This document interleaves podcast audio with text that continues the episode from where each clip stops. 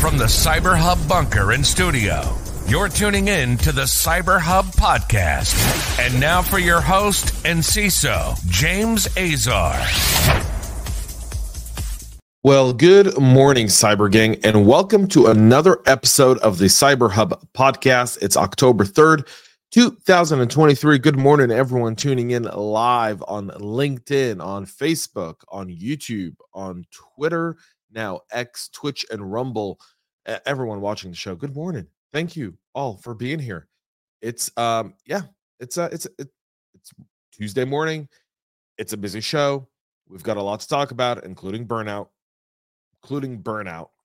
Um, a, a new study shows just how challenging it is to be a security practitioner. And we're going to talk a little bit about that today, as well as everything else that leads to burnout. So, with that being said, join me this morning for a cup of coffee as we power through another day of defense and a little bit of offense, hopefully. Coffee cup cheers, y'all. Awesome. All right, let's get this party going. First of all, if you haven't seen our Substack, jamesazar.substack.com, that's my personal Substack. I post all of the podcasts there. I also post unique articles that are only available exclusively to members of the podcast. Also, if you love our content and you want to find a way to support us, go to our Substack.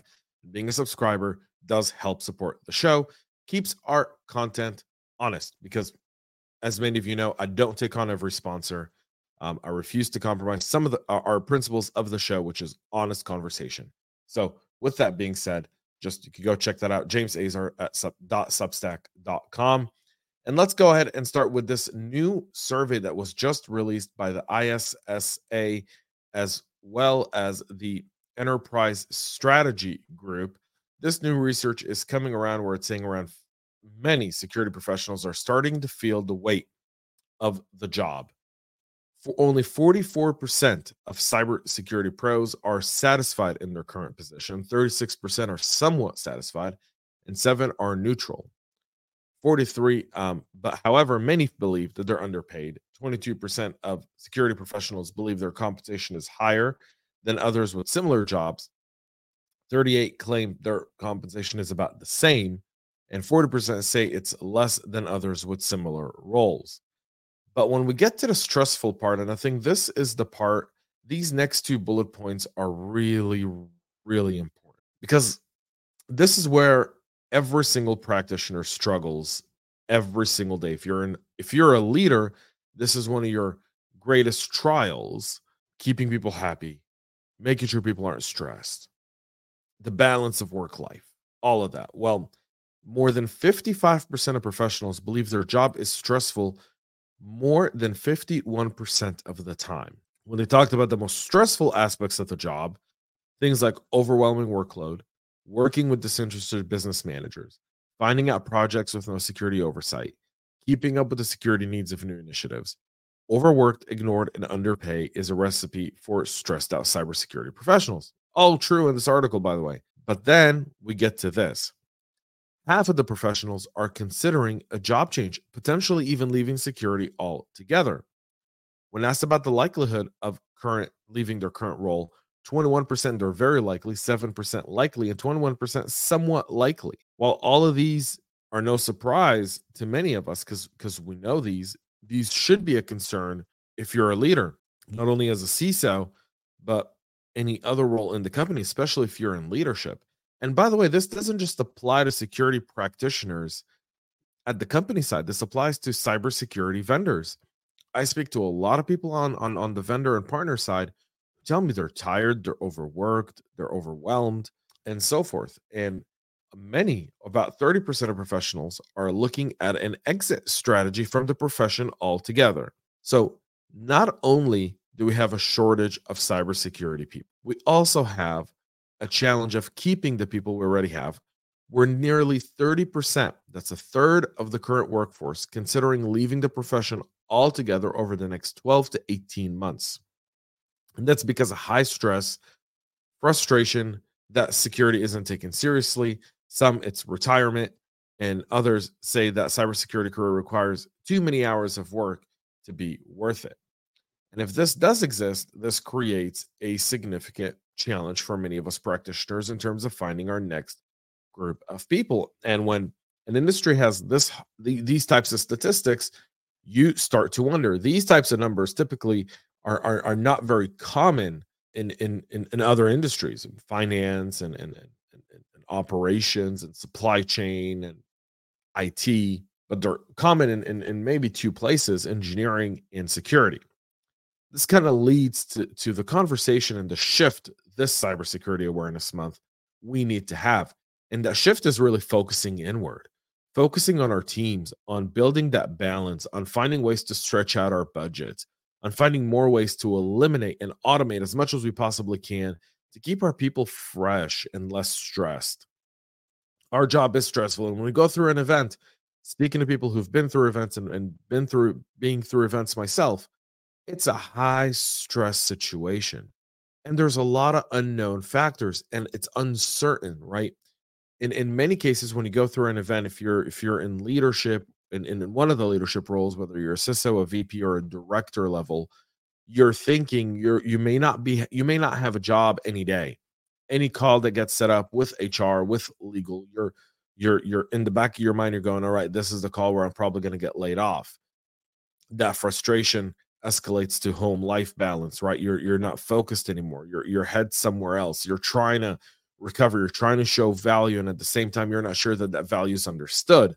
The, the, the, this is the we ought to focus inwards. Few ways to focus inwards. Stretch your budget. Stretch your budget. Yes, there's a lot of things we need to address. Prioritize and talk to your people. A half hour conversation with your people can change everything. Our people need to understand, and our people, I mean our colleagues, the people we work with, need to know that we're part of them, that we're with them, that we see them. And that's really important. And that takes the human touch, solves a lot of these problems, just so we have that there. So, criminals, uh, moving on to our, our, our, top stories today as well. Uh, criminals are steal steal a user database from a European telecom standard body. The nonprofit institution for developing communication standards said criminals had stolen a database identifying its users the ETS the ETSI announced the incident last week. It's not clear yet whether the attack was financially motivated or if they intended to acquire the list of users potentially for espionage purposes. The nonprofit said the vulnerability which the attack was based on had been fixed. They didn't identify the vulnerability, but it may have been one of these uh, most recent zero days. A judiciary uh, uh inquiry has been launched in France, with the French Data Protection Authority being informed of the breach. In a statement, the institution webpage said the Director General Luis Jorge Romero described the hack as a crisis and thanked ANSSI for uh, for helping the body determine the remediation to be taken and to strengthen the security of their system. ETSI has more than 900 member organizations in over 60 countries, including large and small private companies, research entities, academia, government, and public organizations. So we'll see where this one goes. If you're using the Exim mail servers, there's now a zero day RCE attack that's leaving millions of them exposed. The CVE 2023 42115 is an out of bounds write weakness found in the SMTP service. This was found by an anonymous security researchers and disclosed through the zero day initiative by Trend Micro. This type of issue can lead to software crashes, corruption of data following successful exploitation. The specific flaw exists within the SMTP services, which listens on the TCP port 25 by default um, for their. Millions of servers are uh, uh, exposed to this attack. Nearly 2 million in the US, about 180, uh, 187,000 in Russia, 160,000 in Germany and the Netherlands, and just under 120,000 in Canada, France, and then under the 100,000 servers exposed as the UK, Singapore, Australia, and Romania. Patch is not yet available, but the only silent mitigation strategy is to restrict interactions with the application according to the manufacturer. Once we get a patch, then we'll be sharing that with all of y'all here. Cisco's warning of an attempted exploitation of a zero day in their VPN products. The tech giant published several advisories last week. We brought one of those here on the show, but the vulnerability CVE 2023 20109er could allow an attacker to take actions on an affected device or cause the device to crash. It has a CVSS score of 6.6 out of 10. It was announced on the 27th of September.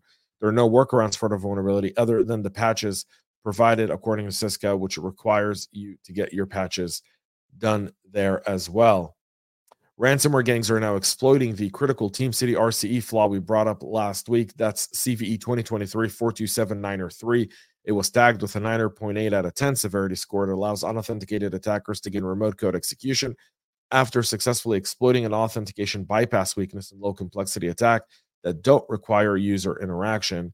Swiss security firm Sonar, who discovered the vulnerability, published a full technical detail one week after JetBrains addressed the critical security issues with the release of TeamCity 2023.05.4 on the 21st of September.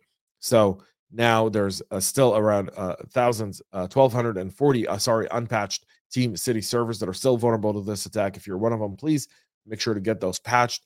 Or it could be someone in your supply chain. Make sure you get them to patch their environment as well.